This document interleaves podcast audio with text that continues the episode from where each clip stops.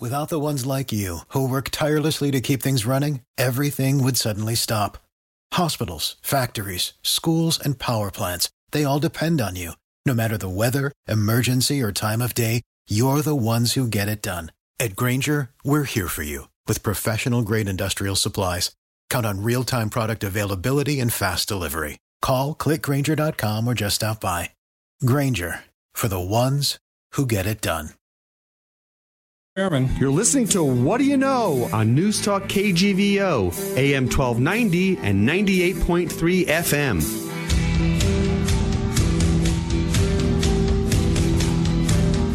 Arnie Sherman, good Sunday morning to you.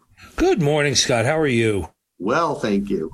You know, we're a month or so into the new year and a couple of weeks into uh, the Biden administration, and I have two initial comments about that. One is, I wake up every morning now, and the first thing I think of is is not what I was thinking about for the last four years, which is what could the president of the United States have said last night that I, you know, that I missed, that I have to go and, and Right, turn on right, right. the news to listen to.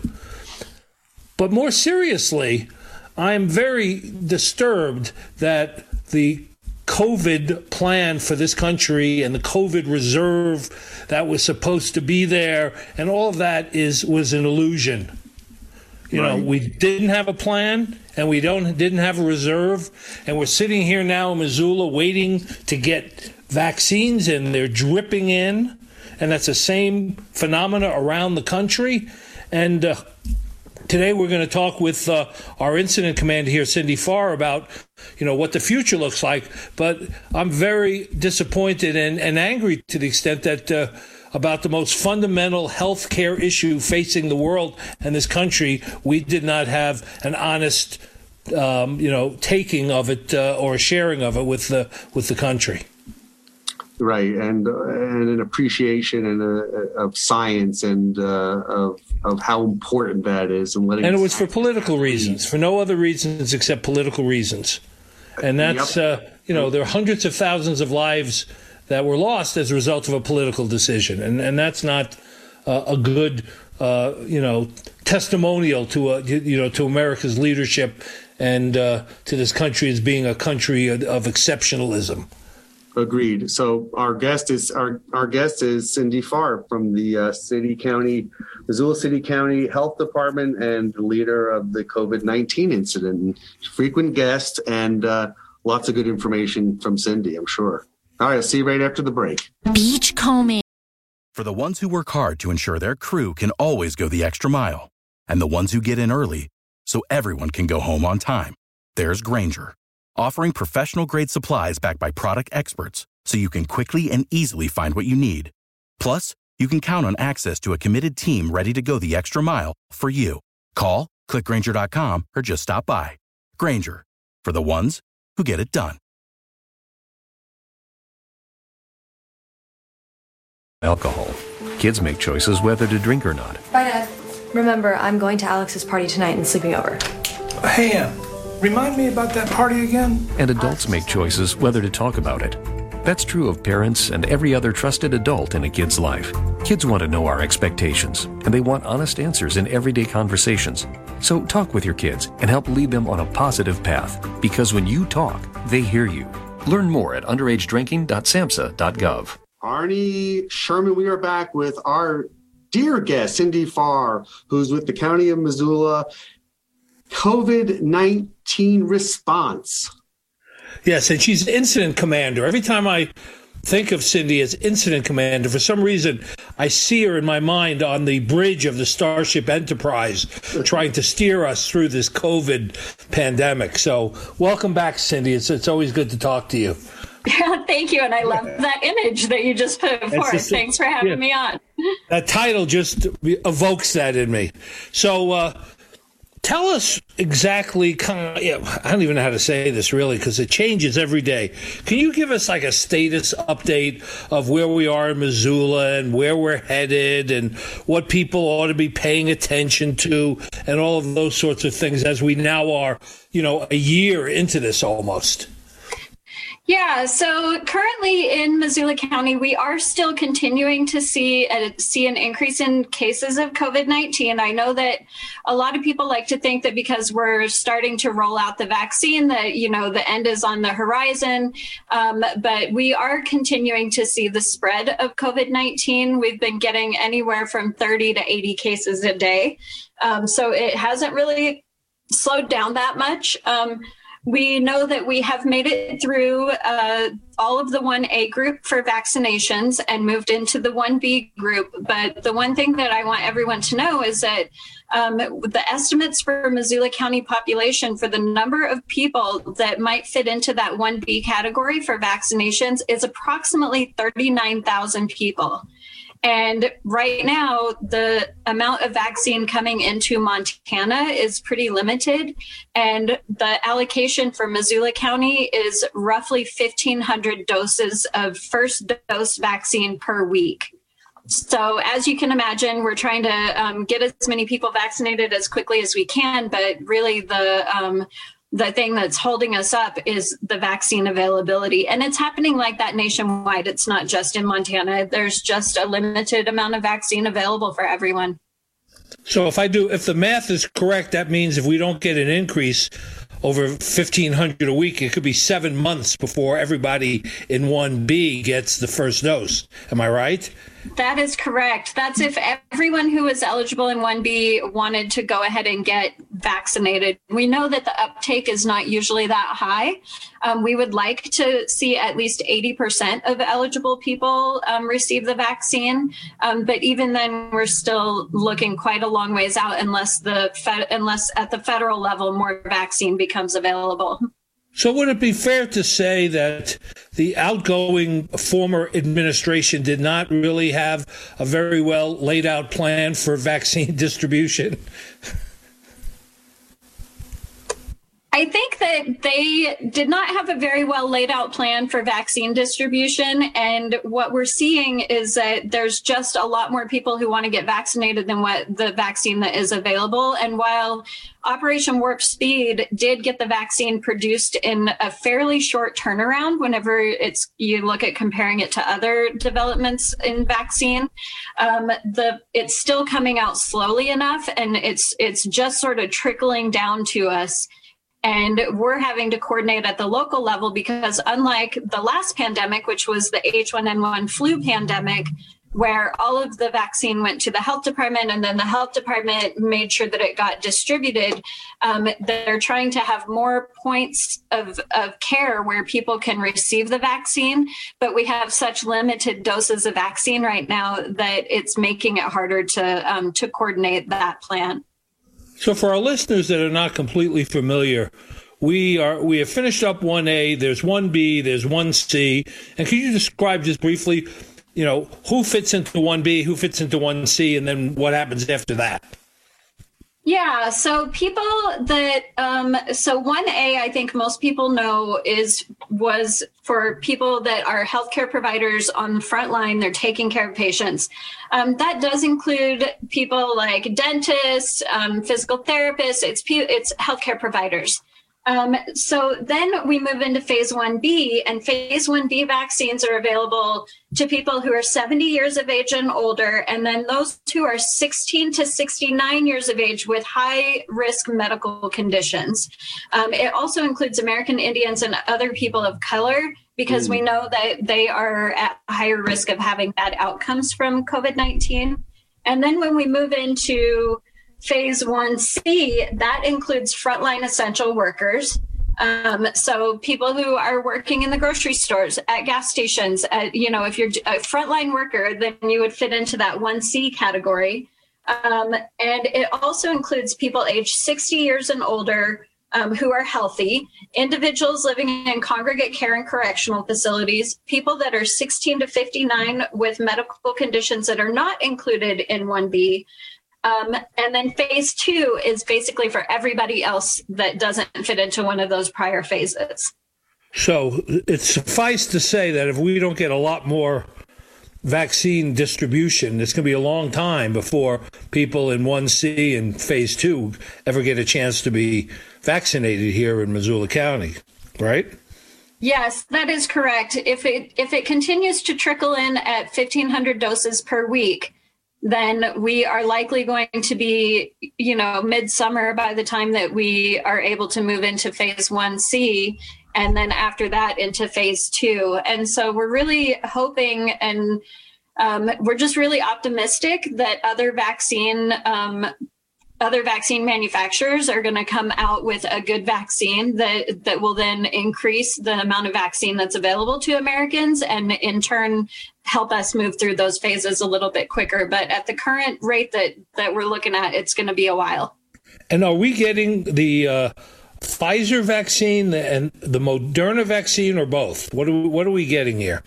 Yeah, we're getting both. So the Pfizer vaccine um, is available to entities and organizations that have the ultra low cold storage availability. And the Moderna still has to be kept in a freezer, but it doesn't have to be that ultra cold storage. And so, um, dependent upon the refrigeration at different organizations, um, is going to depend on what what brand of vaccine that you receive. Um, and basically the way those two are the only ones that are on the market right now and we're just hoping that more will come on the market and do we see one is better for a particular group than the other, or they have you know equal amount of uh, of vaccine protection?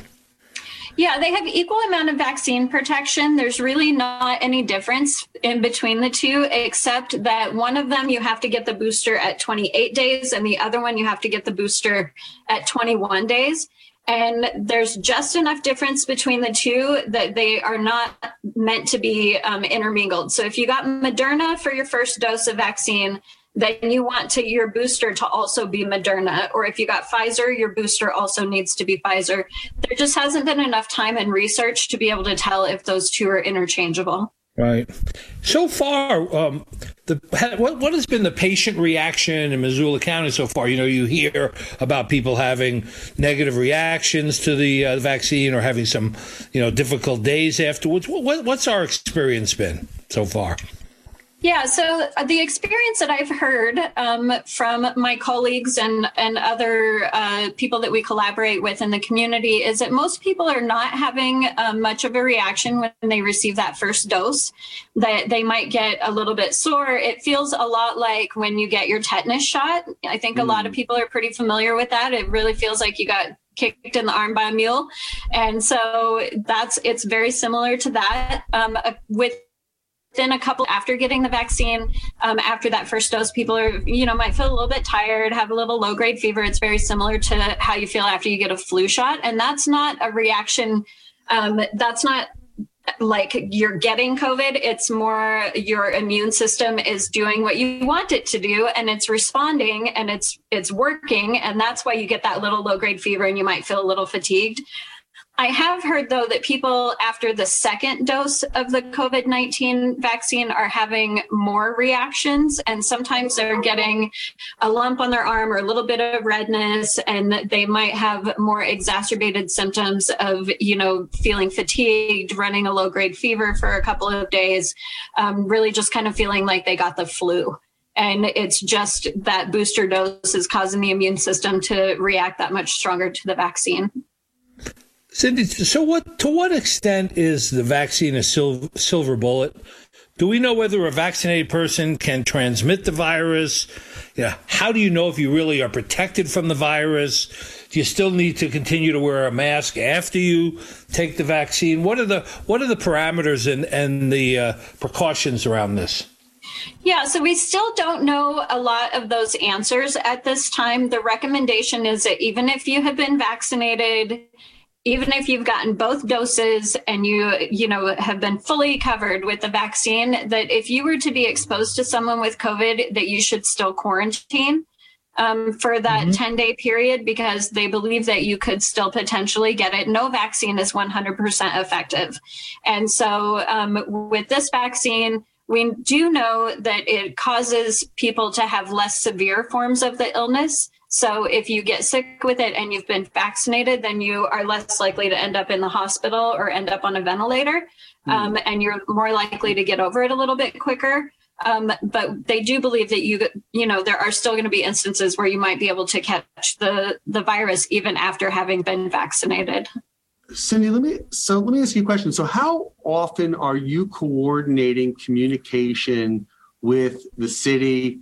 Uh, obviously, you you represent both the city and the county of Missoula, but are, is there like a regular cadence of, of of you know group meetings or calls or Zoom meetings to kind of talk about progress and where things are?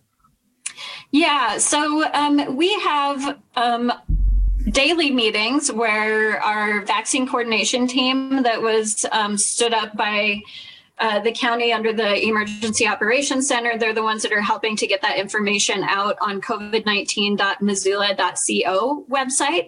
Mm-hmm. Um, so they're essentially just trying to make sure that the public has access to all of the information about where and how they might get a vaccination in Missoula County. Mm-hmm. And we're in meetings with them at least twice a day, some days more than that. Um, we also have our health emergency advisory team meetings um, weekly with our various different uh, collaborative groups. So we have one for hospitals and clinics, we have one for um, pharmacies, long term care, um, our people who serve our homeless population. So we have a variety of different health emergency advisory team meetings um, during the week, each week, to make sure that those very specific populations are given the information that they need in order to um, serve those populations. We mm-hmm. also have um, weekly meetings with uh, the Missoula Area Command, and usually Ellen attends those weekly meetings, and that includes the um, superintendent of MCPS schools, the mayor, the commissioners, the, the um, you know, like a whole grouping of of high level leaders. So, because it's in, what's interesting to me is that there's so many moving parts in preparation, uh, you didn't know a pandemic was coming in 20 at the end of 2019, beginning of 2020.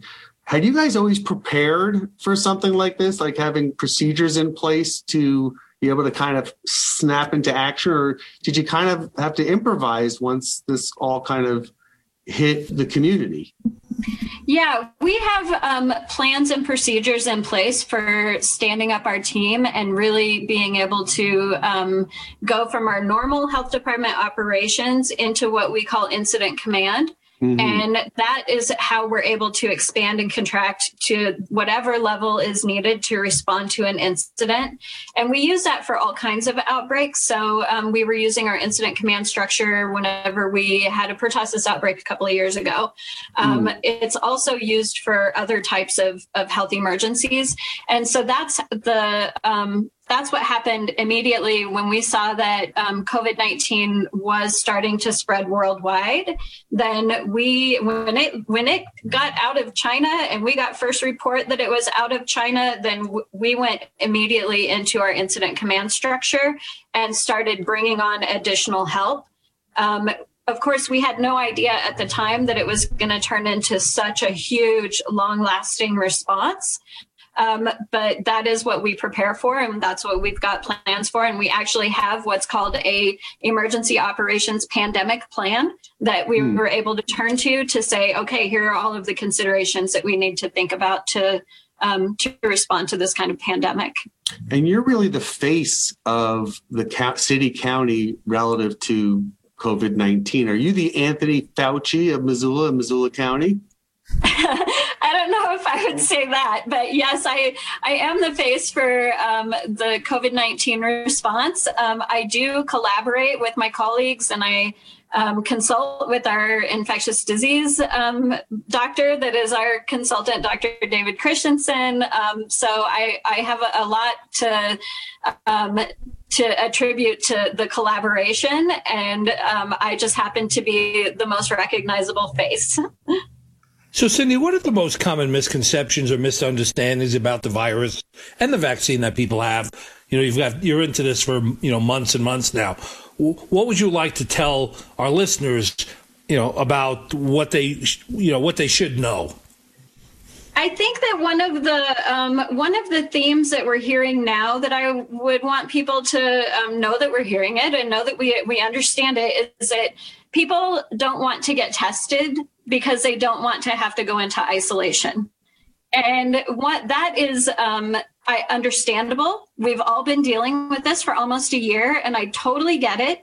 Um, but the important thing for people to remember is that that is the only way that we are going to get back to normal is for people to get tested when they are having symptoms, follow those isolation precautions, follow the quarantine precautions, because if we can put a lid on the virus and get the numbers down to where they're manageable, then we can start to, to go back to a normal way of life.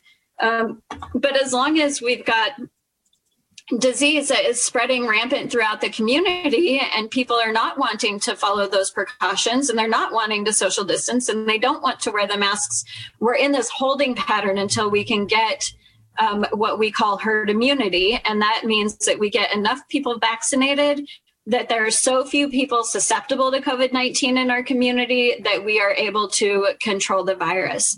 And so um, the, the more we can get people to follow the precautions, even though I know COVID fatigue is a thing, and we are all fatigued. We're tired of hearing about it. We're tired of being told what we need to do to um, stop the spread. But that really is one of the biggest things that that we're hearing right now is nobody wants to get tested because they don't want to quarantine, they don't want to isolate, and that's just going to perpetuate the spread in the community.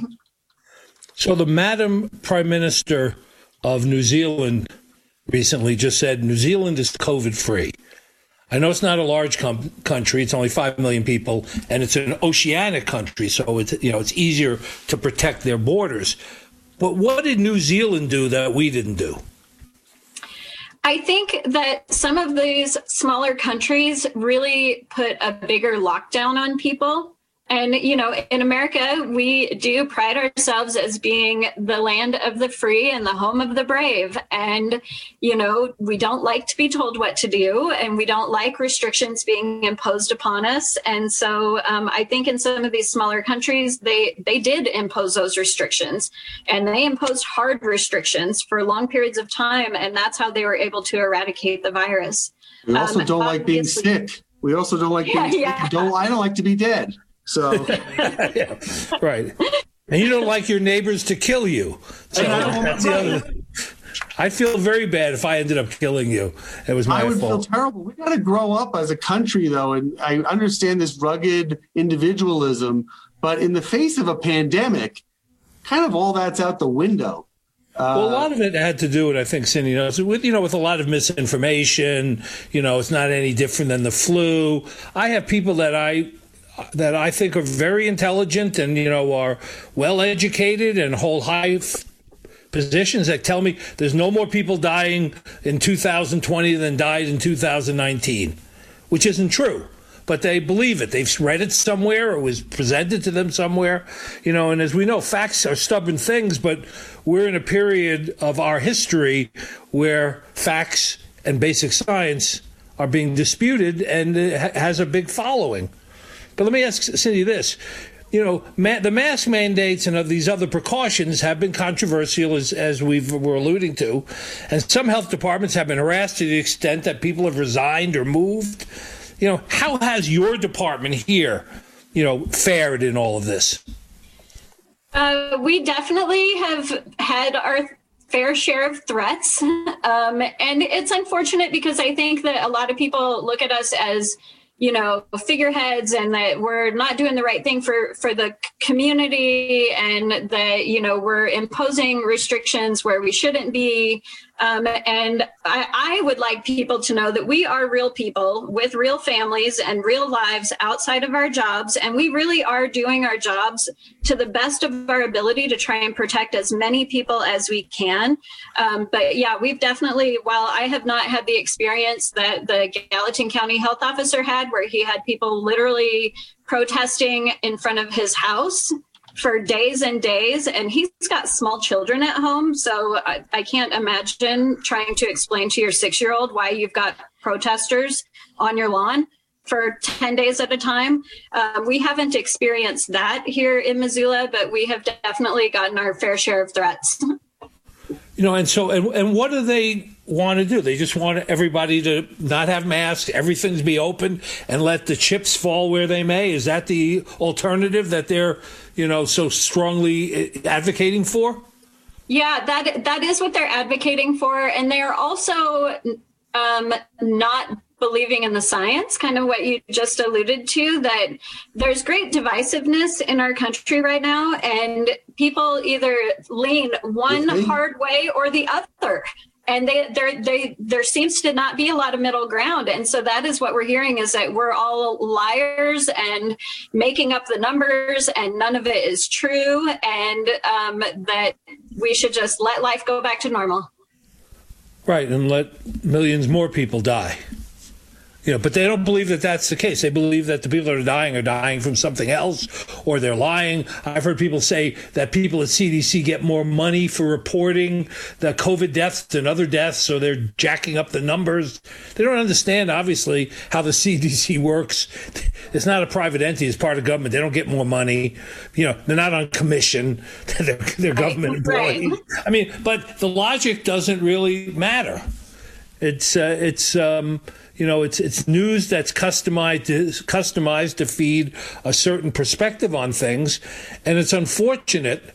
I mean, we've always had a little bit of this, but in my lifetime, I've never seen such an anti-science bias in a country that considers itself the beacon of liberty and democracy right. to be so anti-science. Arnie, I think this. I was going to say, I think this places, places a great deal more emphasis on a civics class in your public education, right? We kind of used to take that for granted, health and civics. Now more than ever, I think we need to kind of refocus our students and our young people on this is how government works. This is how local government works. This is who says what, so that Cindy and her team and the mayor and their team can be trusted resources. Yeah, the government's not the enemy. It's not. No, Cindy's Cindy's not the enemy. Politicized. It's been overly politicized. You don't trust it for a particular point of view. I mean, you know, frankly, and you know, the administration, you know, w- didn't have a good plan. They weren't sure what to do. The plan was based on politics. I mean, Dr. Fauci is as much admitted it recently. He feels free now to talk because before he was being, you know, you know criticized and, and turned down and toned down. He wasn't able to speak for two months. You know, he's the leading authority in the country. You should be listening to him. But politics trumped to, to use the expression, you know, right. good health policy for political reasons. And, uh, we, we, you know, people have died as a result. 400,000 plus people have died. Yep. Let's do a quick ID. Our guest is Cindy Farr. She is the incident commander of the COVID 19 response with the city and county, Missoula City and County Health Department. Um, Cindy, we're not going to try to lure you into a political no. conversation. But, no, that's okay. but I do, you know, what are you hearing kind of in locally now that there's a new administration from the federal level? Are you and from the state level? And state level, good point. So, what are you hearing from on the state side, and then what are you hearing from the federal side? Let's start with state. So, on the state side, um, we do have a lot of support from our new governor's office to um, roll the vaccine out as quickly as we can, continue to, you know, respond to the pandemic in the way that we have been responding. He has also um, sort of followed the same lead as Governor Bullock in saying that, you know, counties really need to make that determination for their own populations based on the disease spread that they're seeing in their individual counties. Um, and he is supportive of continuing the mask mandate for now. Um, on the federal side, we are starting to see more leadership more coordination. Um, they're trying to put together a better plan for responding to the pandemic and not just saying, okay, just jab people with needles and get that vaccine in as many people as you can. Um, but how can we be coordinated about that and, and make it actually happen? And that is very welcome uh, at the local level, knowing that we've got that federal support and some federal guidance coming down and not just, okay, counties here, you're, you're on your own, figure it out. You know, one of the things I think that was a misstep in all this was completely relying on the military and the logistics command in the military to oversee this. They're great at building bridges across rivers. They're not really good at being UPS and delivering to, you know, every little town and nook and cranny in the country. And I joked earlier on, that means you put a nurse on every UPS truck or every FedEx truck, and then you can get everybody in the country inoculated in two days. Or if you're a Prime member, you get inoculated in one day. And you know, recently Amazon has offered their services actually, right. you know, to help uh, with the distribution. So um, you know, not to place the blame, but thinking about it, you know, the military should be able to handle something like this. It's not really their job to do retail delivery of uh, of product, which is what was required in this case. Yeah, that's correct. And I, I have to agree with you that I don't believe that the military was necessarily the best first choice for this. And I, I do have to put a plug out there, though, is that a lot of public health has um, public health departments across the state have requested various different levels of assistance from the National Guard throughout the pandemic, um, whether it was for testing or trying to um, get the vaccine prepared and administered. And they have been a big help as far as just lending additional non medical personnel for um, for making sure that you know some of these mass vaccination clinics that have been happening across the state were able to to actually happen and they're doing things like you know controlling flow of traffic or you know handing out educational materials while the healthcare providers and medical personnel are actually able to focus on just giving those injections into people. Um, same with testing. They're able to help you know label specimen tubes and you know shuffle paperwork to make sure that our testing um, continues to happen in the way that it needs to happen. Um, so big shout out to the montana national guard for all the help that they have given to local health departments throughout this response and other people other organizations that are helping with the response but definitely on a higher level I don't necessarily think that um, that the military was the best choice for trying to um, push this out. And, you know, really they should have probably relied more heavily on people who had better knowledge of how to manage a pandemic and how to manage vaccine and the best ways for, for delivery of that product. One of the things that's most disturbing to me is is uh, we were told by the former HHS uh, director Azar that we had a reserve of vaccine that has proven not to be true. And so that's part of not only the delay in delivery of the first shot, but certainly the delay in delivery of a second shot. Am I correct in that, Cindy? We don't have a reserve?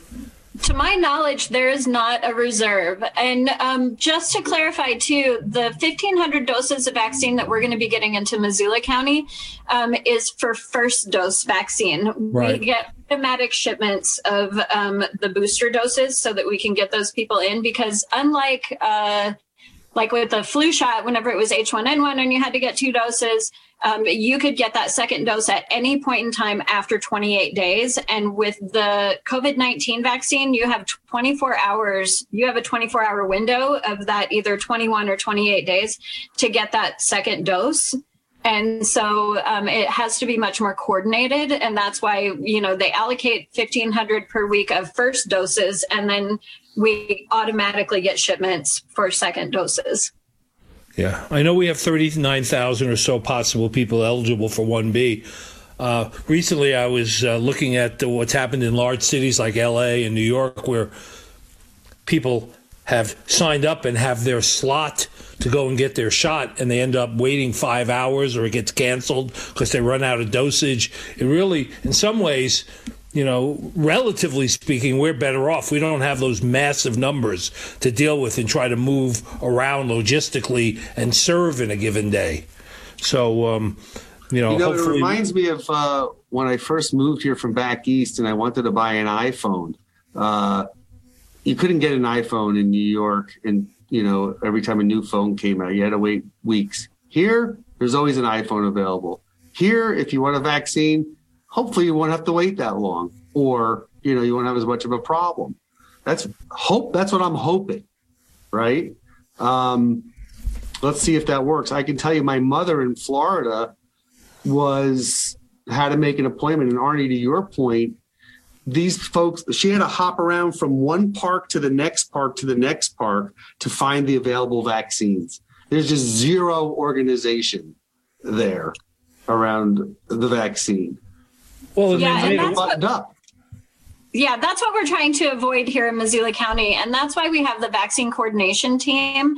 And I know that um, speaking with other healthcare providers and organizations that are going to be delivering vaccine, um, we're all, we all have the same idea of, okay, we're not going to schedule appointments until we know for sure how many doses of vaccine that we're going to have for that day and then we'll schedule the appointments accordingly you know so if we know that okay we're only getting 500 doses of vaccine next week and yeah we want to you know start doing these mass vaccination clinics. You, you know we have to schedule according to how many doses of vaccine that we're getting because we don't want people to have to be bouncing from one location to the other. And we don't want people to be standing in line in the cold. And the last thing we want is for people to be congregating in the middle of covid um, waiting to get the vaccine. We don't want to have an outbreak associated you know, or a cluster associated with people who were standing in line waiting to get vaccinated. So we want it, and all of our providers want it to be a fluid process where people come in, they're there for a certain slot time, they just move through the line, they get vaccinated, and they make their way out.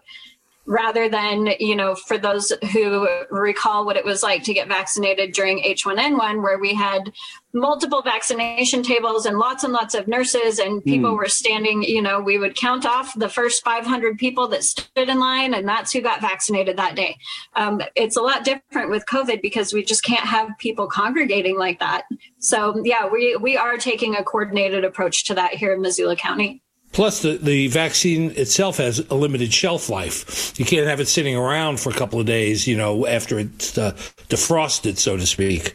Yep, correct. And so um, all of those things are the things that we're taking into account when we're scheduling the clinics and scheduling people for appointments is how many doses are in each vial. And most of the time, there's supposed to be a 10 dose vial, but most of the time we can get 11 doses out of it. Um, we've been using Moderna because we don't have the ultra cold storage at the um, at the health department and so that's helpful to know that you know we can almost always count on 11 you know 11 doses in a vial. Um, so we do utilize that whenever we're scheduling people for appointments. Um, but yeah we we have to say okay we we want to get through the doses that we have without having to open up a new vial for the people that we've got scheduled because we are certainly not going to waste the vaccine. It's Sure. too precious at this point. Sure.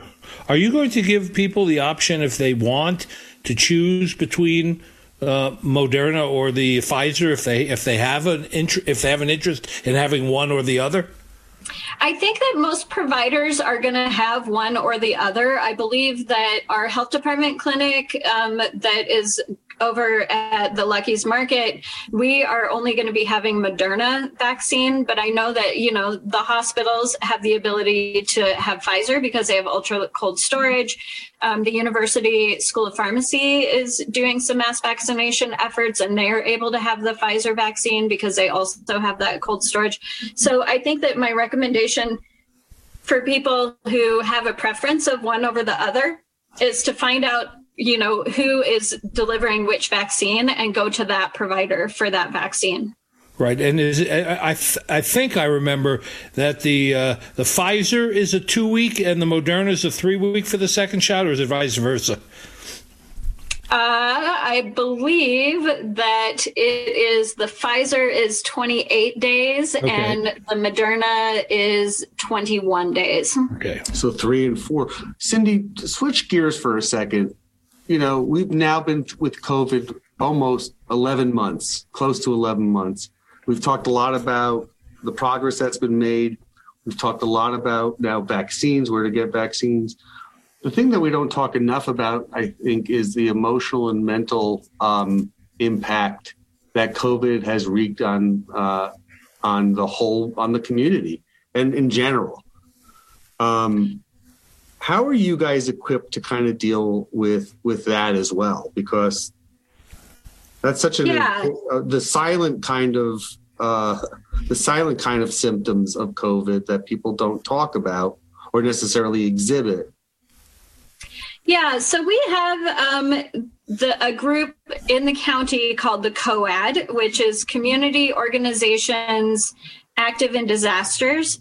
And um, a lot of our, so when I am not being the incident commander for uh, the COVID response for the health department, I supervise, um, I'm the health promotion division director. So I supervise a lot of prevention programs such as suicide prevention, obesity prevention, substance use prevention. And so a lot of my regular staff actually work um, with other organizations on that COAD group to mm. ensure that there are resources available to folks in the community who maybe you're ha- experiencing a high level of anxiety or depression because you have had to quarantine or you're anxious because you don't want to go out in public because you don't want to be exposed to the disease or you struggle with substance use issues and you know are having a more difficult time with that during the times of COVID, um, then some some of those COAD groups have put together some resources for people who are struggling with um, mental health or depression or substance use,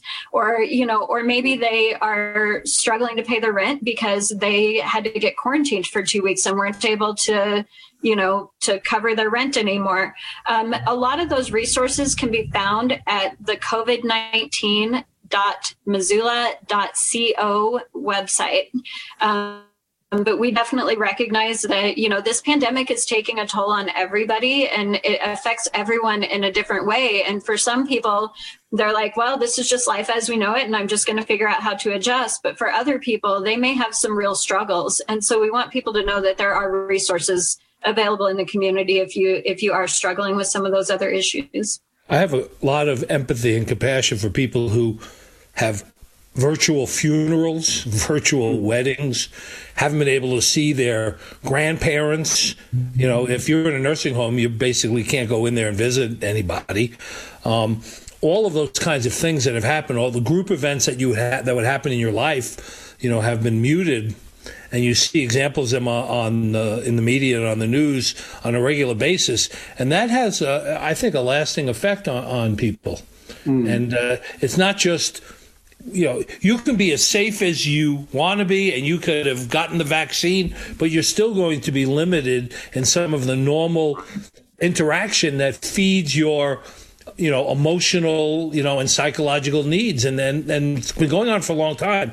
You haven't been deprived for one month or two months. You might have been deprived, deprived for a year yeah, and that is definitely it's a real issue. And you know, I know that another thing that you know we're recognizing, and I see it in my own household because I have a preschool age child that has not been around other children for almost a year because mm. he now just stays at home with us and so we're you know we are his playmates because he doesn't have little friends that he can go play with at daycare and it's the same for kids who are you know school age children who are doing um, online learning and they're not getting the social interactions or you know the the developmental levels that they need to be at. So yeah it's definitely affecting everyone at this point. And i have to say that you know in in my lifetime this is the longest that uh, the longest pandemic that we've had to endure and, you know, we would like to see a light at the end of the tunnel. And we know that at some point we are going to get through this. But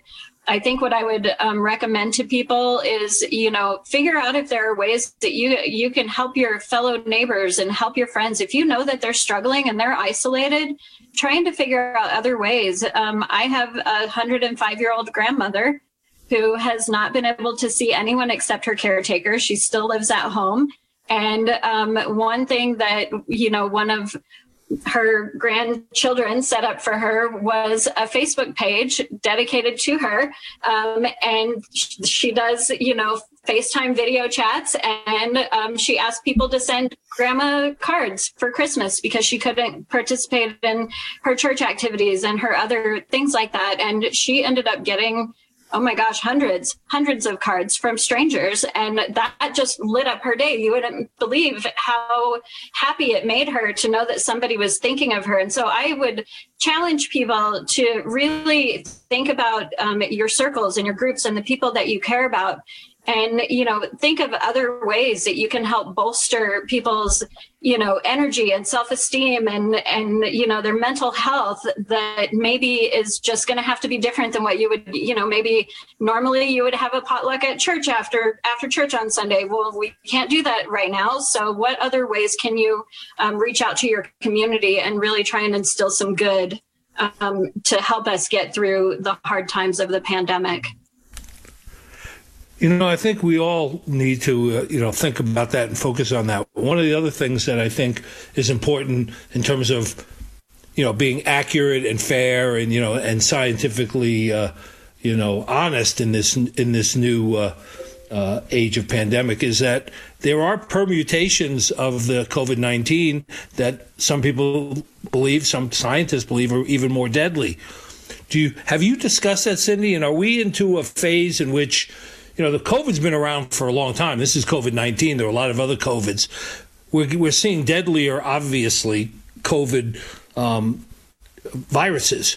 Have you discussed about what, what's going to happen? Is it going to become a regular thing that people are going to have to get vaccinated every year, like we do for flus, in response to a uh, a, a per, you know mutating uh, COVID virus?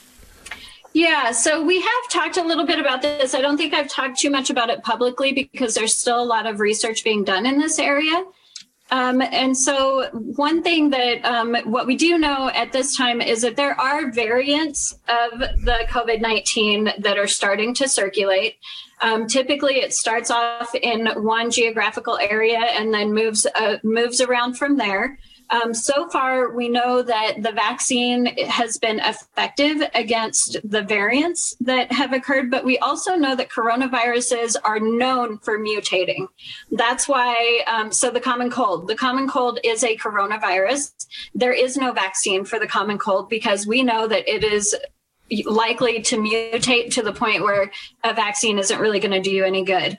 And so, um, as we move forward and we see more of these variants coming out, and you know, if, if, we get to a point where we start to see a variant that is no longer covered by the vaccine, then you know, we could end up in a situation kind of like the flu, where you have to get vaccinated every year for the strains that are circulating during that time period. That makes sense. Let's take a quick break. Our guest is Cindy Farr. She is with the Missoula City and County Health Department COVID 19 incident. We will be back right after this with our final words. All right, Arnie, we are back with our guest, Cindy Farr. Cindy, we're in flu season. What's going on with the flu separate from COVID? Yeah, so what we are finding is that because people have been following the um, mask mandates and wearing masks when they're in public and social distancing and extra hand washing, we are seeing significantly less flu this year at this time than what we saw in previous years. Um, as a matter of fact, in Missoula County, we have not had a single case of confirmed influenza yet this year. I'm not saying that we're not going to see it. We likely will, but I do believe that all of the extra precautions that are in place to protect from COVID are helping to protect from flu as well. Once again, you mentioned it during the show, but once again, how do people stay on top of the ever changing nature of what's happening with COVID and what's happening with vaccinations and testing and all of that. Where, where's the one source to go to? So you can go to our website at missoulainfo.com and we will have information there about what's happening with um, testing, what, what, we're seeing as far as trends and cases. And we'll have a link there to um, the COVID 19 missoula.co webpage where you can get additional resources if you um, need mental health resources, if you need housing assistance, if you want to find out the best place to go to get vaccinated. That link will be at on our page, but you can also go to covid19.missoula.co. Fantastic. Cindy, thank you. You've been a terrific guest. You've given us a lot of information in a in a short period of time, and and uh, we're very appreciative that you're the incident commander for uh, for this. Oh, thank you so much, and thanks for having me on. All right, we'll speak soon, Cindy. Take care, Arnie. I'll see yep. you next week. Thank you for listening to What Do You Know. I can't wait for the next show, Scott. I'm excited too, Arnie. If you'd like to suggest a guest, send me an email at scottrichmond at townsquaremedia.com We'll see you next week. And thanks for listening to News Talk KGVO.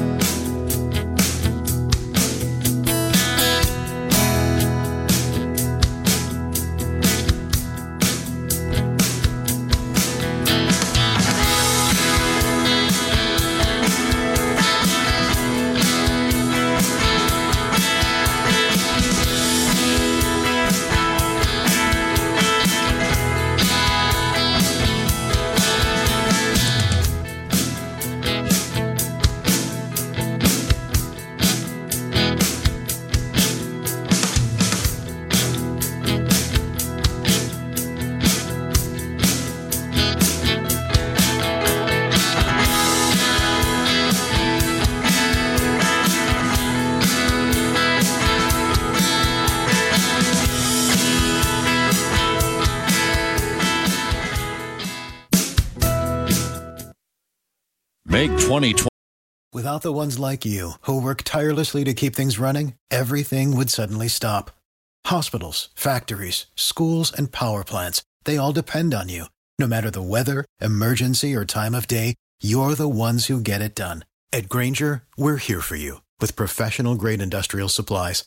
Count on real time product availability and fast delivery. Call clickgrainger.com or just stop by. Grainger for the ones who get it done.